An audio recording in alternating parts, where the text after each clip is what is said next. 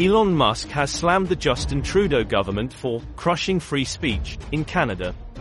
His remark came in the wake of a recent order of the Canadian government which makes it compulsory for online streaming services to formally register with the government for regulatory controls.